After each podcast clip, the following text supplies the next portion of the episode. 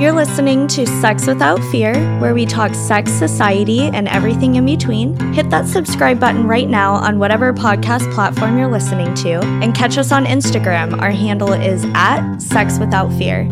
I'm your host, Amber Radical, and I'm a trauma informed birth worker and activist in Northern California. And to learn more and support my many projects, visit amberradical.com. That's one R, A M B E R A D I C A L.com.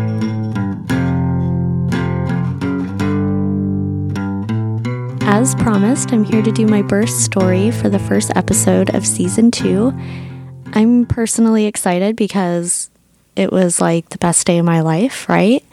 But I am actually, um, I just feel like it's relevant for this podcast because sex leads to babies, right? And I actually got the name for this podcast, as I said in previous episodes, from the birth group called Birth Without Fear, which really inspired me for my second birth um, at home after I had had a traumatic hospital birth that was supposed to be a home birth. So, this was my third baby, and I'm actually going to start way back because I think that there's a lot of relevant info in this birth story. It came full circle, and not just to help you guys understand where I've been for the last year, or actually where I've been for the last three years mentally. Um, I just think that there's a lot of you out there who might be having babies, thinking about having babies, or had babies, and are misinformed about a lot of things to do with birth. As I've said before, I'm a birth doula. So I'm a little bit obsessed about birth. I could talk about it for days and days, but I hope that this doesn't just attract birthing people, but everybody because I think people should care about maternal health. We are the ones raising the next generation, and we need healthy moms to have healthy babies. And I think a lot of parts of my story might resonate with you. Uh, my pregnancy had a little bit of everything, and it started out under some not so great circumstances with grief and the pregnancy was unexpected and I've never had an unexpected pregnancy before. So I'm just going to kind of jump in, but I'm going to start way back. So I've spoken a little bit in the um, episode that I did with Naya, where we talked about trauma and eating disorders, and I can't even remember everything that I said in there. But to give a little bit of back history, I really came to terms with the fact that I had an eating disorder that I didn't realize two years ago this time two years ago. It seems to be this is the relevant time in my life where I kind of, I don't know, Scorpio season. As a Scorpio, I tend to go through little miniature revolutions. I don't know. Anyways, I'm not going to spiral there. So, two years ago, I came to terms with the fact that my eating disorder had stemmed quite a bit from some of the trauma from my childhood and my family. And I realized that there were certain family members that were still triggering me pretty deeply. And I just wasn't going to be able to move past this mountain of an eating disorder without cutting them out first. And I wasn't sure if it would be permanent or not, but I knew that I couldn't get through this if I was going to be continuing to have a relationship with them because every time that I was on the phone with them, uh, it would make me spiral, and my eating disorder was really um, based in anxiety. So, removing the biggest source of anxiety out of my life really freed up some space to find some healing and just get get back at least to like the basics of eating breakfast and things like that. I just um, I wanted to be better, even if it wasn't going to be perfect. So I started there. So that was two years ago, and I was really doing great. I found that a lot of my mental health improved overall once I faced that eating disorder. So then a whole year later, I was doing really well. And in my last episode, I touched on how I lost all three of my grandparents back to back. And I was not eating. and I really gave myself grace. I knew I wouldn't be okay for a little bit, and I didn't have the mental space to take on um, putting my eating disorder on the list of things to be thinking about. I was just consumed with memories of my grandparents, and grief is just, it's like really beautiful and tragic at the same time. It's like you're feeling a lifetime of love that you felt over the course of your whole life, all compacted into one time. And it was like I was thinking about things I hadn't even thought about in years the color of their carpet or the way that my grandma grew her fingernails out and how they sounded when they tapped on tapped on the table. I grief is if you haven't been through it, I wouldn't wish it upon anyone, but it also if you have been going through it, I just want to remind you of all the beautiful parts because you feel all of that grief because of how loved you are. And I just needed time to be in that place of sadness and regret and all of the feelings that come with it. So I was going to be graceful with myself and not beat myself up for not eating. I didn't feel like eating and I wanted to just have a minute. And next thing I know, you know, my first grandma died October 5th. And I believe that my baby was conceived November 5th, the weekend of my second grandmother's death. And by this point, I, this goes into how I found out I was pregnant. I was less than 90 pounds when I got pregnant. I really wasn't having periods regularly. I am one who usually tracks their cycle very well. And not only was I distracted with grief and just not really thinking about where my body was, but I also just like wasn't really having a cycle anyways. So me being late on my period was nothing really like shocking. That wasn't the first um, indicator that I was pregnant, but I'm a chronic tester because I care about my menstrual health. I tend to test for ovulation and make sure my body's ovulating. So I have OPKs all the time and have for years. I keep them, which are ovulation predictor kits. I keep them, you know, in my bathroom. And I knew that I wasn't even really ovulating, which I guess is probably why I was kind of slipping up on like not having the most protected sex. I also probably was okay if a baby came. I was just kind of in that place and just not really thinking about it. And the night that my son was probably conceived was a night where I was just trying to not think about anything that was going on. it was conceived on a good time. We make we make jokes about that. I I was out with friends all night having fun and pretty intoxicated, you know, just trying to feel a little bit normal for a night. So fast forward to the day that I found out I was pregnant it was Thanksgiving week, and we were traveling to my partner's mom's house. She still lives in his childhood home, and I think that that's like such a cool full circle for him and his mother to have like experienced together. Not that she knew what was going on when I found out, but we were taking a trip, and it was so weird because my kids were wanting to color and they had these like activity books that I had brought for the trip and they didn't have any crayons. They only had markers and I didn't want them using markers. And so in my head I was like I really just need to run to like the local dollar store and buy some crayons and I was really craving Cheetos, which probably isn't even that abnormal for me, but I like couldn't stop thinking about these Cheetos. And frankly, like I had been stuck in a car with my kids for six hours. And so I was like, please let me go to the dollar store by myself to buy some crayons and Cheetos. I'll be back, like hang out with my kids. Um, so I like left my partner with his mom and my kids. And on the way to the dollar store, like I made a joke with myself and I was like, oh, I'm like three days late on my period and I'm craving these Cheetos. Like, what are the chances I'm pregnant? Ha ha ha. And I was like, well, I am late. Like, I always like to test just to know, even though, you know, with my eating disorder, I wasn't having very regular periods. Um, so I got to the store and I decided to buy like a little dollar store test there. And I've taken a thousand pregnancy tests in my life. Like I've dealt with infertility and a lot of miscarriages.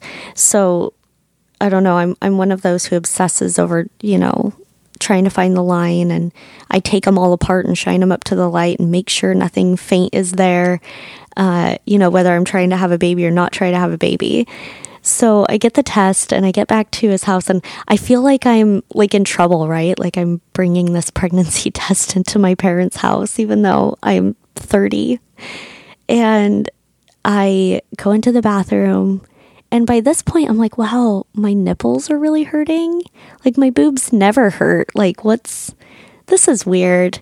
Like, what are the chances? But, like, I can't even express to you how much I did not think I was actually pregnant. Like, my infertility, I just, I don't know. It's very hard for me to conceive babies. And then when I do get pregnant, I tend to not be able to keep them very long. I've had a lot of miscarriages.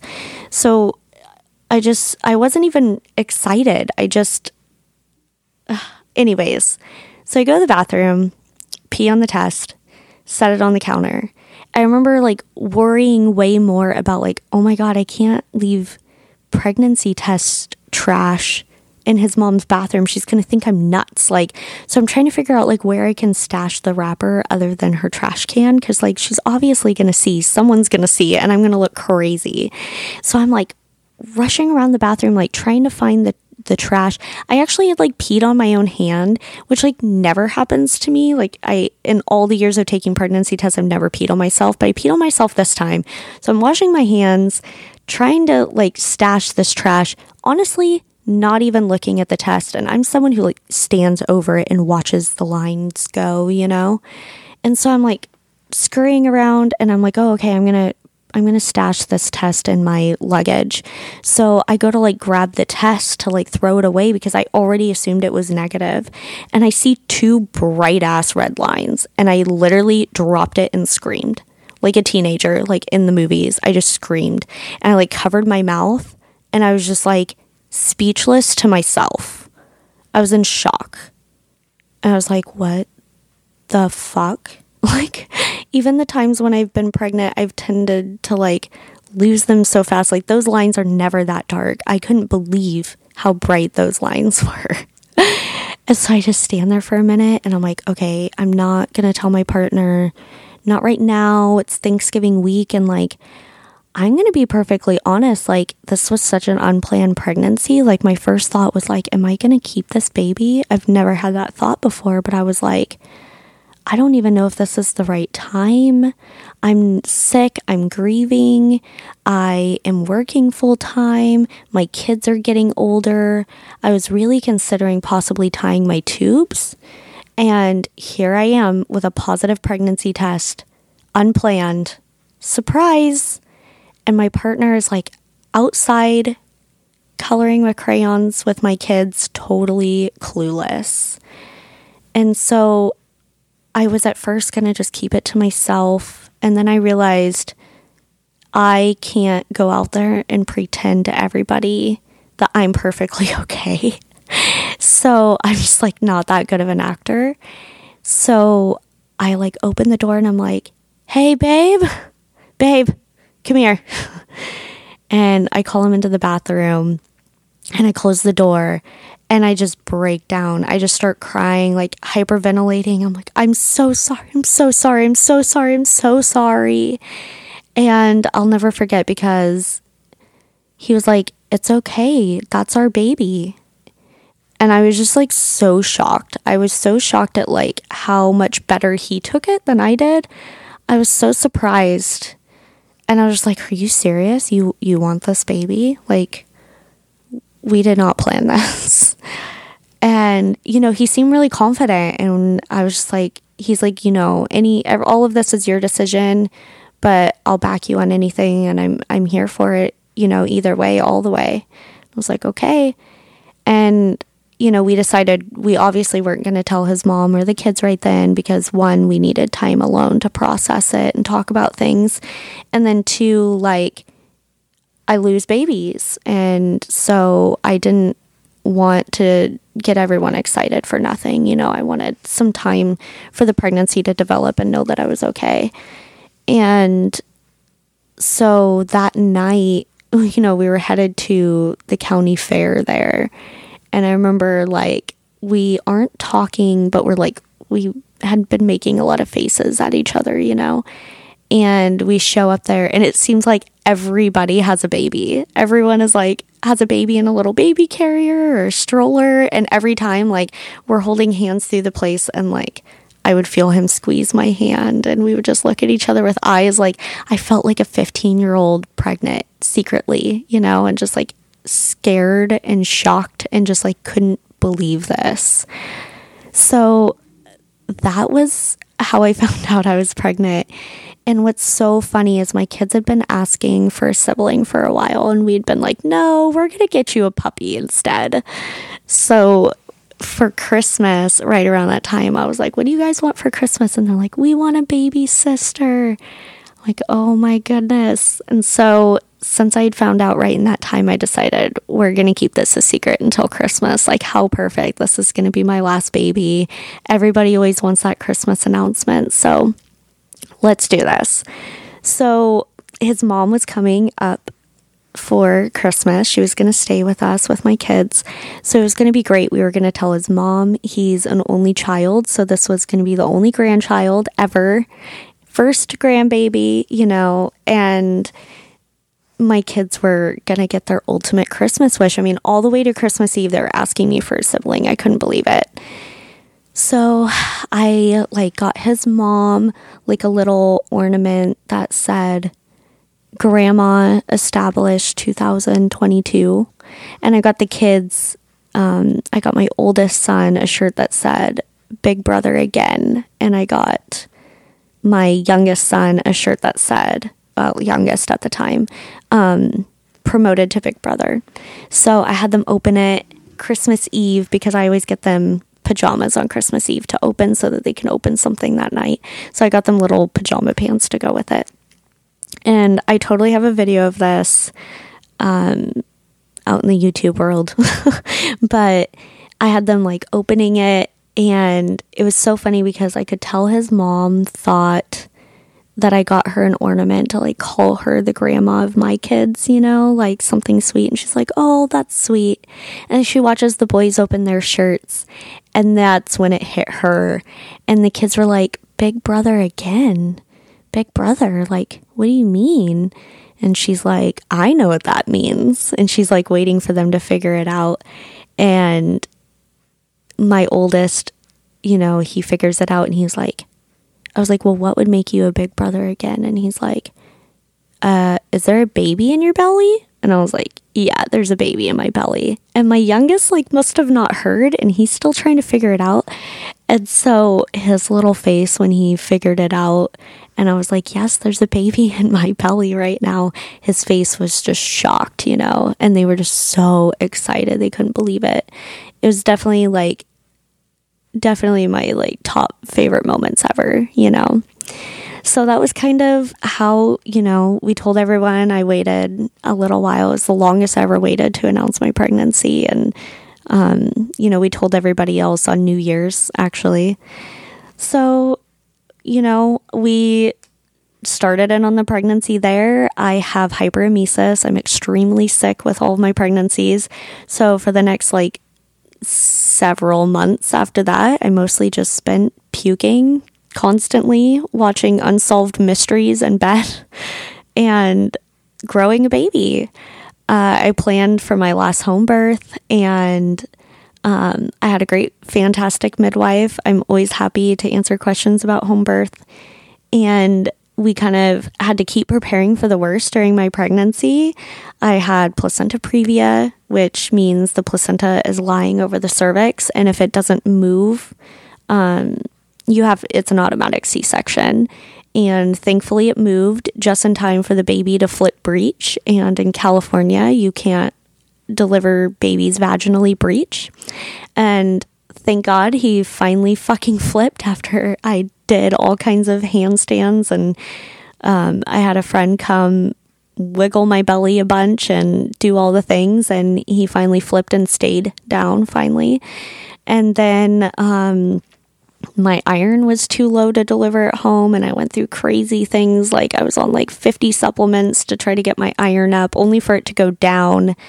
Uh, and then the physician overseeing my midwife basically said like it's going to be okay she might have been dehydrated during her test but um, you know we can't do anything she's right on the edge so they kind of let me fly through with my iron I ended up being strep B positive, which meant I was going to need an IV.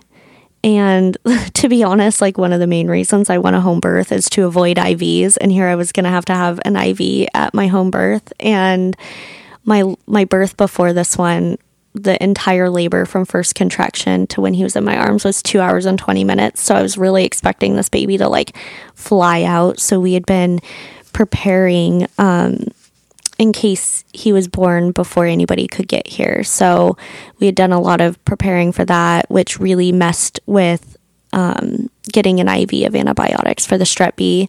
So, because you have to have it within so many hours before the baby's actually born, or you have to do another dose and yada, yada, yada. Then I had prodromal labor again, which prodromal labor is like kind of like what we call false labor, but we're kind of doing away with that term because there's no such thing as fake labor. Your body is doing work, it's preparing, even if it stops and goes, stops and goes. So, about like 30, God, 32, 34 weeks, um, I started going into labor. And I knew that it was prodromal labor and that the baby wasn't coming and I'd be okay. But the contractions were really strong, and sometimes they would get pretty consistent, especially if I was dehydrated. So the hospital had given me meds to stop the labor. Uh, and it just kind of kept going off and on, off and on. And I really just, it puts everyone on edge. Everyone's kind of staring at you, waiting for the baby to come. You know, I would have like eight hours of hard labor, be like, oh, the baby's coming, the baby's coming. It would start in the afternoon go through all night. And then when the sun came up, it would fizzle out. My midwife lived an hour and a half away, and we did have backup in town, so I knew I'd be safe. But I hated putting her through false alarms. She would come, um, drive all the way here only for it to be a false alarm. And I was like losing my shit a little bit, you know, like I trust the process of labor and I was okay. I didn't mind being overdue. It was just kind of you know, the it felt like the baby was pranking us over and over and over. And I just felt guilty putting my midwife through that, even though, you know, she was wonderful. There was no no harm, no foul there. So prodromal labor went on and on and I you know, everyone's like, You're gonna have this baby early and I was like, No, I'm not. This is just what my body does. I'm gonna go overdue. My baby before this one was born 40 weeks, three days. So once I hit 40 weeks, three days, I was like, okay, this baby, this baby better come because this is as long as I've ever been pregnant. I don't want to be pregnant anymore. Uh, I even thought my water broke one morning, which, if you're a woman who's been pregnant, like, and you think your water breaks, you know the variety of things that it can be. And yes, it was those things and not my water breaking, which is great because you always like to tell everybody that your water broke and it didn't. So I spent many days walking around our garden, up and down our steps, anywhere that I could, lots of walking, spicy foods, telling my baby to get out. I hated that suggestion every time that someone was like, Have you tried telling the baby that it's time to come out? I wanted to like rip their faces off. Like, I'm not going to talk to the baby. But, anyways, we just tried enjoying our last few moments together as, you know, a couple with no little babies. You know, it was my partner's first baby, even though it was my third. And finally, okay, so 40 plus four, I think. I really like the prodromal labor hit real hard. And I was like, okay, this is it.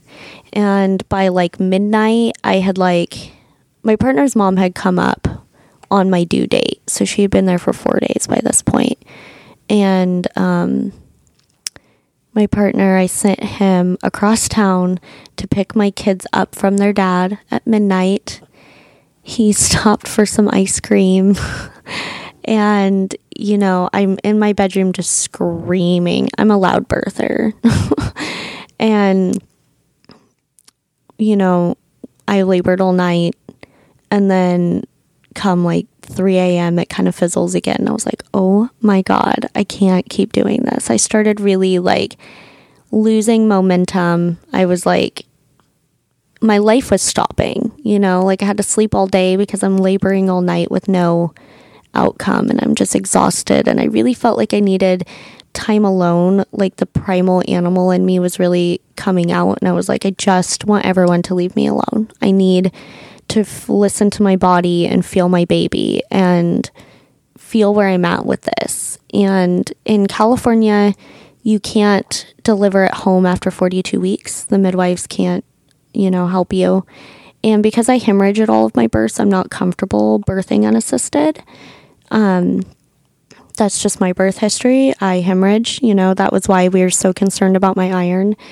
And so, you know, I was very concerned by this point that maybe I was going to be pregnant forever. I think we all think that. And I was going to, you know, make it to 42 weeks and have to deliver in the hospital after all of this, after all the money and the time and the effort and the believing in birth.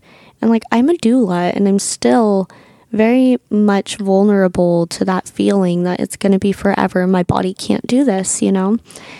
So that whole night, that was 40 plus four. I wake up on 40 plus five and I'm just kind of pissed.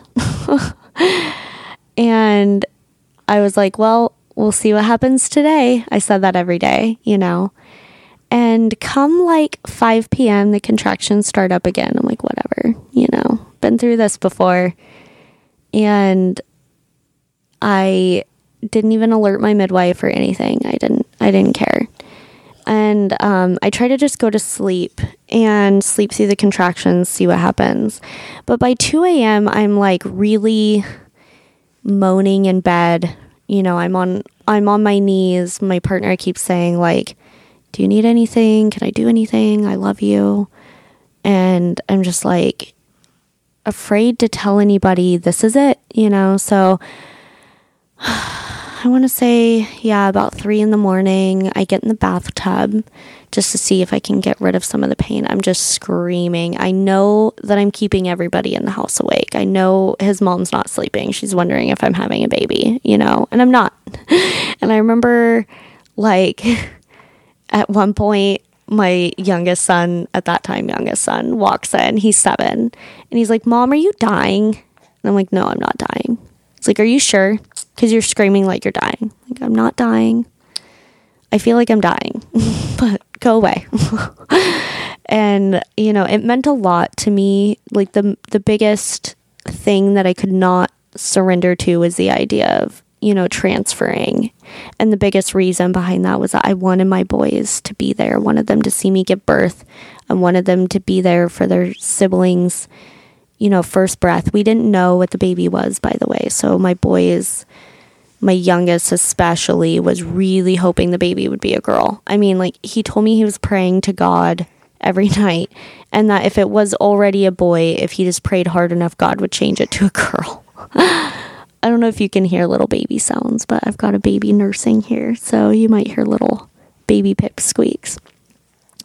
So by 5 a.m., I send my midwife a text and she had made it very clear not to text her if I thought the baby was coming that I need to call her cuz you know the ringer is on but she only checks her text like every couple hours throughout the night you know whenever she rolls over she sees if she has a text so I texted about 5 a.m. and I was like the labor's not fizzling out you know uh, I'll call you if I feel like this is it and so I don't call and it's like 6:37 and she calls me and she's like, "You know, how do you feel?" And I tell her like, "This fucking sucks. I hate this. I can't do this another day. This is so dumb." And she's like, "You know what? I'm going to come check on you." I'm like, but what if this isn't it and you drive all the way here and it's it's nothing, you know? She's like, "Well, I'm going to eat some breakfast and then I'm going to head down off the mountain and just come evaluate baby. You've been laboring really hard. If you're exhausted, you know, maybe we can talk about options. Maybe you can go to the hospital and just get a little bit induced and just be done with this if you want or you know i'm just i want to see how your vitals are doing and how baby's heart rate's doing I'm like okay so you know we had been texting about 7 so she got here about 9:30 and when she got here okay pause before she got here I called my best friend who's been at all of my labors, or she called me to check on me, maybe. And, you know, she had been at all of my births. She's a photographer too, so she was my birth photographer and videographer.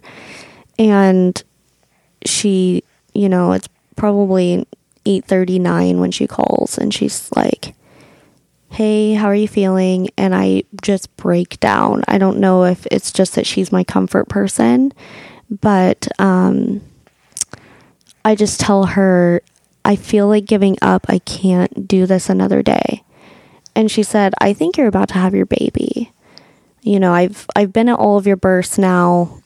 And she had been there the day before, um, doing some maternity photos for me while I was in labor. She did one last maternity photo idea that she had with these flowers. And she's like, you know, I think you're gonna have this baby right now. I'm gonna come. And I was like, don't take off work for this. I don't think the baby's coming yet. Like, I'll feel so bad if you get here and it fizzles out.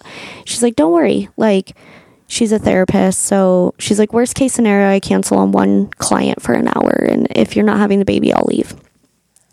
I was like, okay, because like I just I feel so bad. I feel like it's false labor, but I I want you here to hold my hand because I'm I'm I'm hurting and I'm sad, you know. She's like, okay. So she she comes in she comes into my bedroom and I'm puking. And she said to my partner, She's having this baby right now. Where's the midwife?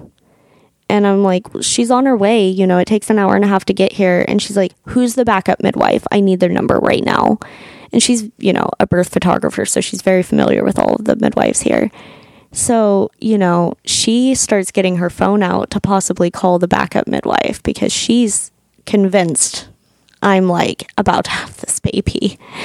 And right after that, my actual midwife gets here.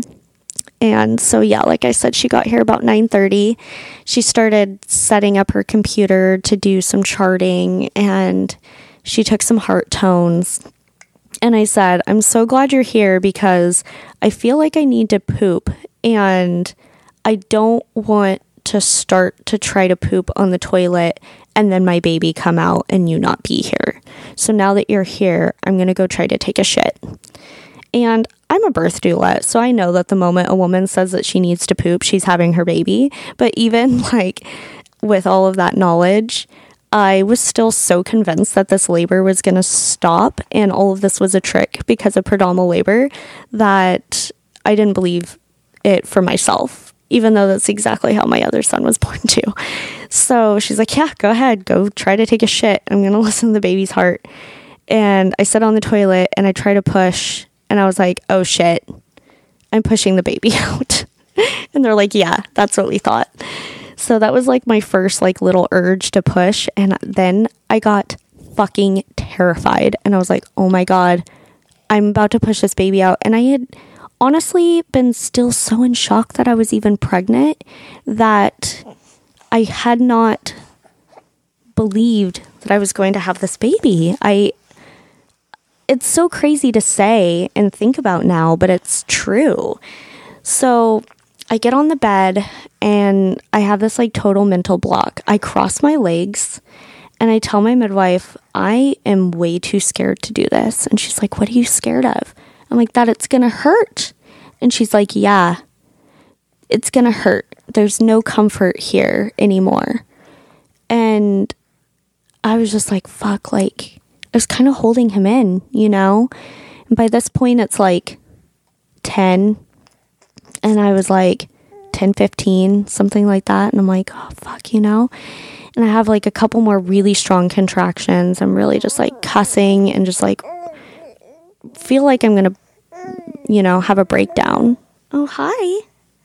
Are you saying hi? Hello. yeah. So I remember having one really big contraction on the bed, and that's where I want to have the baby. And I look at her and I'm like, what are the chances that I'm going to do this all over again tomorrow? And she just looked at me and she was like, I can tell by your baby's heart tones, you're having this baby right now. There's no going back. You are having this baby. And that's when I just kept repeating, I can't believe this. I can't believe this. I'm having a baby. I feel like I processed my entire pregnancy right then in that moment. And so my contractions also never picked up very close together, you know, the way that they're supposed to. And I feel like that happened at all my births actually. So they were really staying between six to 10 minutes apart. So pushing took me a little bit, even though, you know, I only pushed a few times. Those contractions in between pushes were so far apart that, you know, three contractions was a half an hour. So, um, I got on the bed, and right about then my water broke and i was like oh you know and then the baby's head is right against your cervix then there's no there's no denying the pain then you know so i'm, I'm pretty like hysterically screaming and i can feel him like going down quite a bit and i'm very good at pushing not with my first because i had the epidural and you can't feel yourself push but my second and third babies, I was very efficient at pushing. I could tell exactly what I needed to do. And I didn't hesitate, you know, at that point. So it burns. I remember right when he was crowning, I looked at my midwife and remember I told you she got there at 9:30. My son was born at 10:55. So thank God she decided to come because I was in denial while pushing that he was even coming. So I'm really glad that she came. And I remember looking between my legs and there's there she is and the head was crowning at like the whitest part at that point I could tell and it was you know burning the ring of fire as they call it and I remember looking at her as my like favorite moment of this birth and I couldn't speak I was like you know, in the type of pain where you're in shock and you're disassociated and you're just trying to push through it so that it'll be over. And I see her face, and I swear to God, she could read my mind.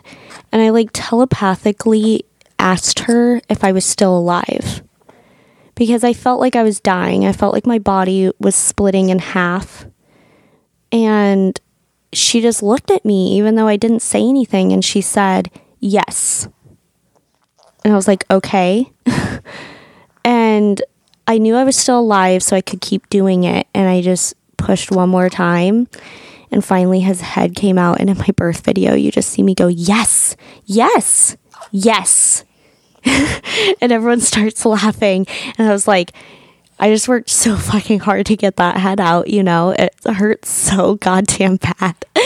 and so his head is out. And I've been on a lot of births, and so I know how midwives communicate because they have to keep the energy calm and they can't let you worry about your baby.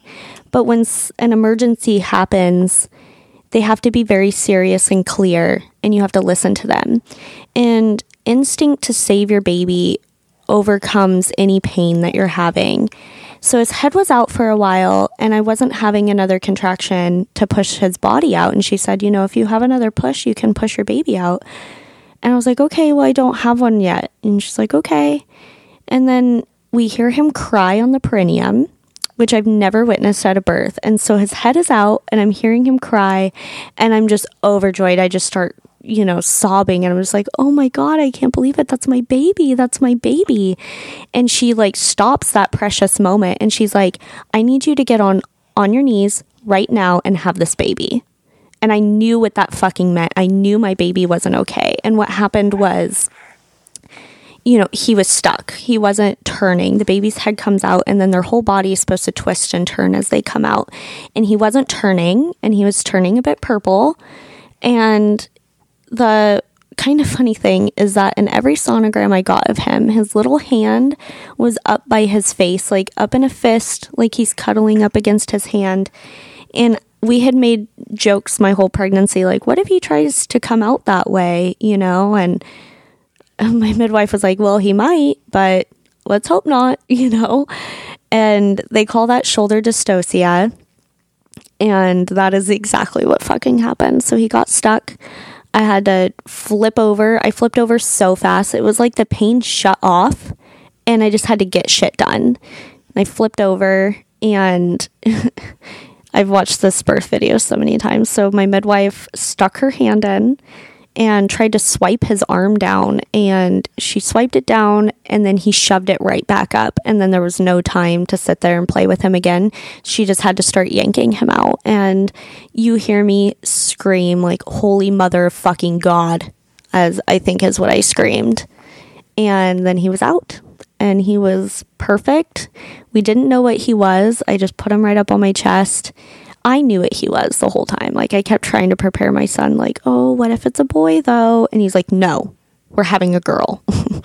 so, you know, he comes out. I'm just overjoyed. I just keep saying, like, I did it. I can't believe I did it. You know, everyone in the room is crying, and I let my little one come over and and announce the the sex of the baby and I'm like, "Do you want to tell everyone what it is?" And he's like, "It's a boy." and he was like he did so well at not ruining that moment then, but it, it didn't take long for him to say, But I wanted a girl. And he's seven, you know. And then right after he's out, he's like, Where's the placenta? like, it's still inside of me, you know? Um, so he did, you know, we were great. I did hemorrhage. I got two shots of Pitocin. I was totally fine though. And um, I went a little bit into shock, and instead of transferring to the hospital, I opted to have a placenta smoothie where they take, you know, just like a quarter size piece of your placenta and they put it into an entire smoothie. You don't taste it, you're fine. After that, you know, my color started to come back. I started to feel a lot better and I was fine, so I didn't need to transfer. Um, yeah, and that was how my son was born. We named him Sunny uh, his middle names are after Ozzy Osbourne and the Ramones. So his name is Sunny Oz Ramone.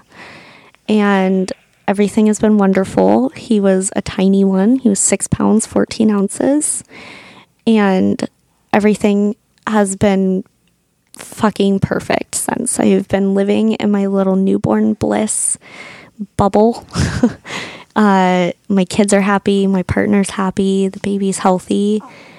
I honestly I can't ask for a better life, a better postpartum. I'm so grateful for my partner who didn't make me make myself a single meal. Like he made every single meal for me while I was pregnant and postpartum. He still does.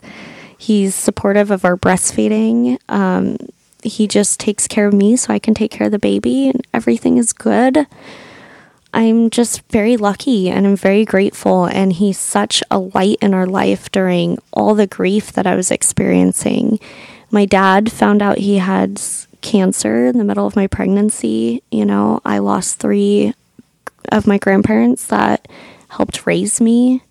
Um, there's just so much grief going on in my life. I was estranged from my family that I had to cut out from my eating disorder, and I'm still estranged from them.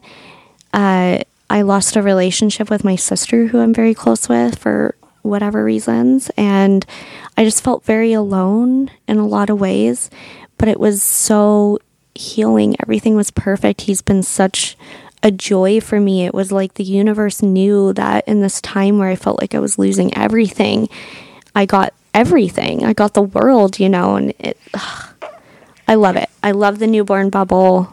Babies are perfect. I'm very very happy. And update on the eating disorder, I'm doing amazing. I've lost all the baby weight that I was going to lose. And so the weight that I'm at now is, you know, what I'm at is what I'm resting at. And it's 25 pounds heavier than where I was, and it's a perfect normal weight for my height. And I've never, ever, ever seen triple digits on the scale, you know, not pregnant. And now I'm way above, you know, 100 pounds and I feel great. My body feels great. And it's just amazing what a good partner in your life can do for you and what healing your trauma can do for you and taking tangible steps to like remove the things that are keeping you you know nothing's holding me back anymore nothing is keeping me at this like what stress toxic stress does to your body. Like when you live in a constant state of stress and anxiety it just destroys your body. And it's just amazing to see myself on the other side when I I used to say I didn't know what healed was and that maybe there was no like end and that you're just always healing and you're always moving forward and it's always a struggle and that like the word healed is made up but like I completely disagree now. And I would definitely say that like healed is what I am and where I am. And I just like wish this experience for everyone. I have strong feelings about how you really shouldn't bring a baby into the world if you're not in a place to do so. And I don't say that out of judgment anymore or at all, but from experience now that I can, I've had kids, quote unquote, before I was ready. Uh, and I did just fine. I don't regret it. My kids are happy and healthy and you know, we went through ups and downs and all the normal stuff. I couldn't afford everything, but that was okay. They had what they needed, and all of that was like good enough.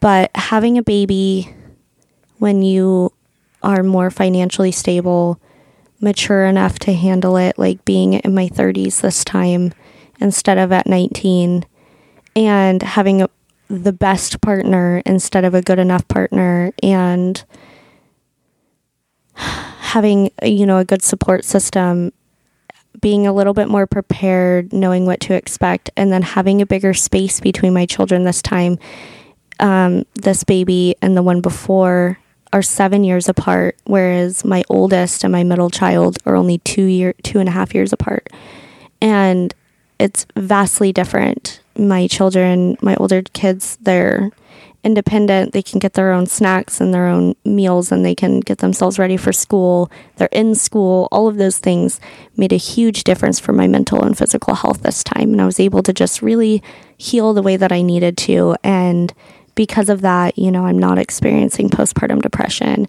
I ha- I don't have, a, you know, raging anxiety. I'm just so fucking happy. And I want that for you. So my advice for you is to make sure that you're in a good place to have a baby and don't rush it. Don't think it all works out. All of that is fantasy. Having a baby is very real and you've got you've got to be in in the right place to do it. It's worth it. It's worth the wait. I wish I could speak to myself when I was 19. That's all I have to say. but yeah, so that's my birth story. Me and Sunny are doing great. And I am going to keep making episodes now because we're in a great place. Like he's been sitting in my lap this whole time nursing and um I can't wait for the season. I'm anyways, I'm going to just assume that you're all congratulating me right now. and yeah, okay, let's move on with this next season. Thanks for listening to my birth story. I hope that you enjoyed it. I hope it wasn't horribly graphic um, for you. I hope that it inspires people to consider home birth and feel safe knowing that complications are safe with midwives. They are competent providers, they are not capable of doing everything that a doctor can, but they're happy to transfer you if you need more and more um, individualized specialty care but they are individualized specialty care in their own ways. Uh, shout out to my midwife; she's amazing, and I would I would drop her info if she was taking more clients, but she's not right now. Um, But yeah, consider all of your birth options, plan your babies, think about your birth before you're even pregnant. That is my advice. And since this podcast is about sex, don't forget that sex leads to babies. For reals. Like, use use protection if you don't want a baby because newsflash they happen even if even if you're not having periods learn from me surprise uh, i'm very lucky that my surprise baby came into a situation that was happy and healthy and welcoming. So you know i'm just fucking lucky man. Can't even tell you. So all right i'm gonna stop rambling. Thanks again for listening to the story. And um, yeah, I know I have the intro on here that's going to be plugged in with my info, but check out my website for my birth services. I am now teaching a lot of childbirth education classes virtually. So I have a lot of listeners all over the world right now. Oddly enough, I have a lot of listeners in Germany. I don't know why, but hi Germany, shout out, thanks for listening. and Australia, thanks to the Australian listeners out there. But no matter where you are, if you're feeling comfortable with me, you're already used to my voice. If you want to do childbirth education classes with me, check out my website and contact me. I would love to do, um, you know, a little Zoom, little Zoom Zoom um, situation, and we'll get you prepared for your birth. I hope that this one like ignited your fire and maybe gave you some be- baby fever or if you're already pregnant, is inspiring you to weigh your options and prepare a little bit more for your birth so you can have a great, fantastic birth. You deserve that. All right. Thanks for listening, guys. I will meet you at the next podcast.